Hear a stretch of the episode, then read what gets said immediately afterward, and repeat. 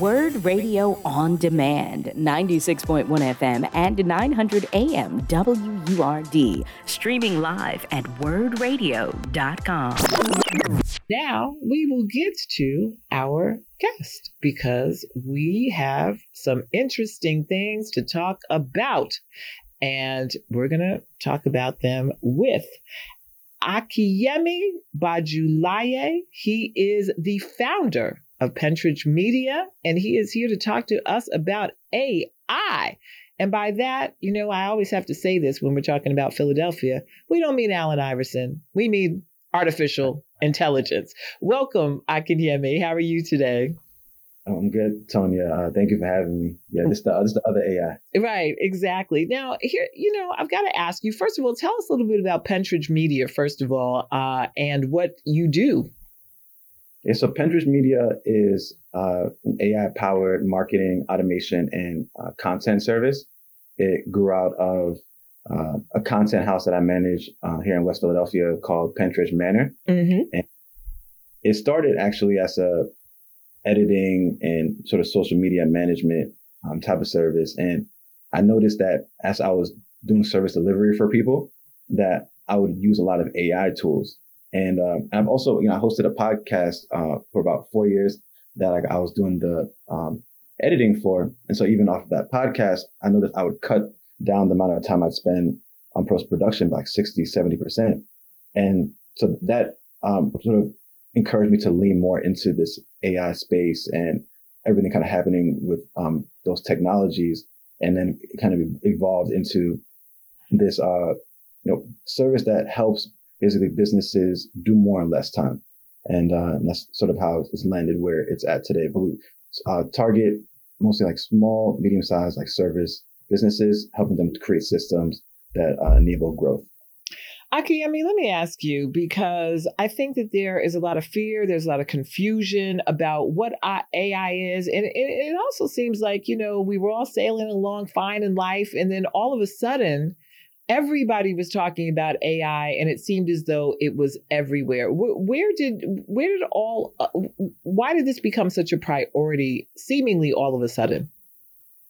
Yes, so so the AI, the term AI, is an artificial intelligence, is is a very broad term, and it's uh, when you hear about it in the media, especially when we've heard about it over the last year and a half, it's usually referring more so to uh, conversational and gener- generative AI. And I say a lot of that started with uh, Chat GPT coming mm-hmm. into conversation. Chat GPT has kind of become almost like the Uber of AI in a way, mm-hmm. in the mm-hmm. sense you may be using a, even a different kind of conversational AI, but you might you might still say you know Chat GPT at this point. And so some it's something that has now become very democratized. That average person is able to use these tools in order to save time, um, do more, whether it's in their personal life, their businesses, their you know professional life. And so because it's uh, the, being democratized, that's a large part of why it's been coming into um, sort of the forefront in the media and also now where this conversation around how does it impact people's day-to-day lives um, also occur and, and then of course we know about all of these like uh, movies that we've seen and tv shows like the i robots and, and things of that nature so when you hear the term artificial intelligence you kind of immediately get concerned because you know you've kind of heard about these dystopian you know doomsday um, scenarios and uh, that's definitely something you know for us to get into. Well, so when you talk about dystopian and doomsday scenarios, one of those dystopian and doomsday scenarios is that everything in our lives will be regulated by uh, robots, and you know people will almost become obsolete in some of these scenarios. And you mentioned iRobot, where you know basically this uh, army of robots was uh, taking over uh, seemingly a lot of things that were happening in the world. Are we getting far ahead of ourselves in terms of AI, or should we be concerned about what the future may be? So I, I would, I have a very like, balanced perspective on this, in in that with anything new, it's important to you know do the research on it, have a healthy skepticism, but just throughout history, we've seen these technological shifts, whether it was back in the industrial revolution, whether it was in the dot com era. And so it's important that we are leaning into the changes that are happening in society and also kind of shift our perspective to our relationship with it. And so for a lot of people, they look at it as, oh, AI is coming to replace my, my job. AI is coming to, to take over. However, um, not enough of us are looking at it from a standpoint of how can this enhance what I'm currently doing or how can this propel me um, and, and help me grow, whether it's my business, whether it's you know my, my personal you know productivity. And so that's kind of the way I, I encourage people to look at it more, um, sort of AI, but combined with you know our own our own intelligence. In the long term, who knows necessarily what that what that looks like. However, it's also important to realize that AI is here and this technology is continuing to to progress and is moving very quickly. And so the real concern is more about the digital divide that is happening when um, people and communities don't um, truly start to understand and and learn about the implications of the technology. And that's what I was going to ask you. Are there things that we should be concerned about uh, as African Americans? Because it feels like, in some way, shape, or form, there's always been a move to replace us and figure out how to take our our, our secret sauce, so to speak, and uh, have other people generate it. So, should we be concerned more, or should we appreciate it more? Because there may be things within the AI landscape that can uh, make us do certain things better as African Americans? Absolutely. I believe we should be a part of the conversation and make sure that we're at the table. You know, when I think about these companies like OpenAI, which is founder of um, uh, ChatGPT, and um, and some of these other um, large uh, AI companies that have come about, it's a, a relatively small group of people who are making these decisions that have so many implications for you know on the world. And so it's uh it's very important that you know, our communities are part of the conversation, even when it comes down to the way these models are being created. Uh, you can see some of the biases that exist when um, using some of these tools, and um, and this is something that we we've kind of seen throughout throughout history, and and so part of that is because it's uh, our perspectives, you know, our diversity isn't being taken into consideration or isn't or we're not a part of you know enough a part of the conversation. And so that is where i kind of like push and say like we need to lean into this and, and be a part of that conversation. So in order for us to be a part of the conversation uh, what is it that we are going to need to do when it comes to artificial intelligence? So so the, it starts really with you know the news that you're consuming you know starting to you consume the news, starting to learn these different tools or play around with these different tools, you know, understand how they work, understand how it can, um, really, like I mentioned, you know, when I first started using, uh, there was like a particular tool, uh, that decreased the amount of time to edit my podcast by 60, 70%. Like start seeing like how, um, much of an impact some of these tools on the market can, um, exist from you know, day one, but then also whatever your profession might be or your, or your work takes you, see where the intersections are. AI is something that is disrupting every industry. And so where are the areas that this can add to your productivity? Where, where are the areas that this can help you increase your output at work? And, uh, and then from there, you're able to sort of develop that perspective and create, um, you know, like possibilities for sort of like where you want to sort of like uh, intersect with it. Got you. This is Reality Check, and I'm Tonya Pendleton, and I am here with Akinyemi Bajulaiye. He is the founder of Pentridge Media, and we're talking about artificial intelligence. And so let me ask you then, what are some of the current AI tools that we can use and start to integrate and work with and get a better, better sense of how it may be helpful to us? Yeah, so I, I say the best place to start is is definitely ChatGPT, and that's what you know most people who have like a and we looked at some of these conversational AI tools have used. Now, tell us what Chat GPT is for folks who don't know. So, Chat GPT is a is a large language model, and it uh, deals with prompting, and so it's literally like uh, being able to have a conversation with. Uh, you can almost look at it like a person, but it's uh, uh, an artificial intelligence. You can prompt it. Prompted is prompting is really uh, creating either uh, some sort of question or a statement mm-hmm. that you submit into like a, a, search bar that will then provide you with a response.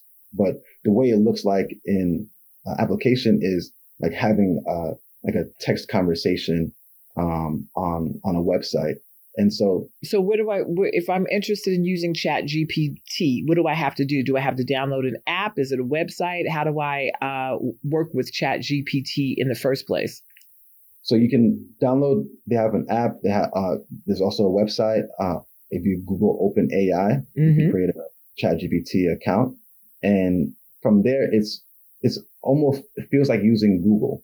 Okay. And, uh, and so, and it's it's very straightforward. Like when, when you're on the application, you'll, you'll learn that it's very straightforward and you, you literally can have a conversation back and back and forth.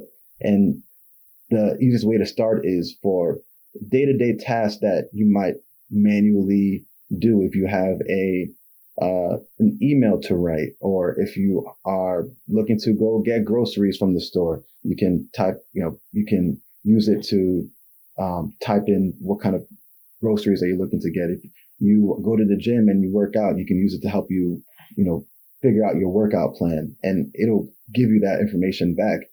That's a great starting point. And then from there, you can start to go deeper into the, the rabbit hole of ways that it can really, uh, make your life more uh, efficient. Now, why is this different? Let's say if you're saying uh, a workout, why is this different from me just going on YouTube and and seeing somebody actually showing me the workout that they're doing and copying it from there? So I, I think what's very cool about ChatGPT and a lot of these AI tools is how it's able to connect already existing uh, tools that exist as well. Mm-hmm. And so, mm-hmm. for example, ChatGPT in uh, a few weeks ago launched the GPTs, which are basically like custom versions of ChatGPT that anyone can create, developers and non-developers. And basically these G, these custom GPTs are um, ChatGPTs for a very specific task. And what's very interesting about them is that you can, it enables you to connect ChatGPT with third party applications. And so you can connect ChatGPT to your fitness app, for example. You can connect ChatGPT to YouTube. You can connect ChatGPT to other applications. And so whereas if let's say you were to use the example of let's say going on YouTube and uh, and looking for like a workout, uh, a particular workout, you can now go onto ChatGPT where maybe the the workout itself has been uh, you know uh, figured out for you, mm-hmm. like the workout plan has been figured out for you. And then you can type into ChatGPT to bring you the specific workouts from YouTube. And mm-hmm. so it'll, and it, will it'll bring, bring it all to you. So you can kind of look at it almost as like an assistant okay. that is saving, that is saving you time and uh, and so that's one of the very cool you know, very cool things about it. So it sounds like it's it's kind of a way to bring various elements that you're already using together. So if you type into chat chat gpt and can connect that then to youtube or to instagram or to fit my fitness pal or any of these apps then that kind of just as you said saves you some time so that you don't have to go to each one of those things and pull out the information. It will do that for you Absolutely. From the automation, from the automation angle of things, that is, that is one of its functions.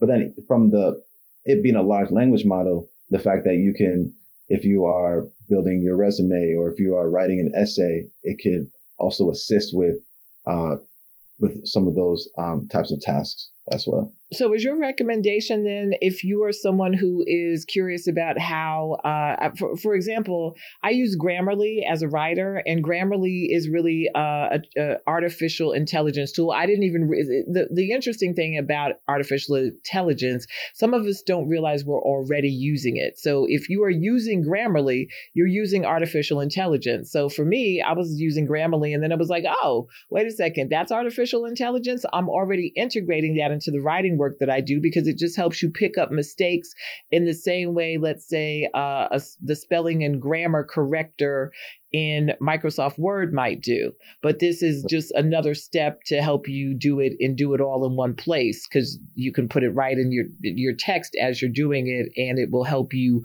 word things a little bit better and all of that. So that's one of the things. Do you recommend that people start out with something like Chat GPT and then go on uh, to exploring more about the different ways that uh, uh, artificial te- intelligence can be used in other areas? Is that just a great entry point?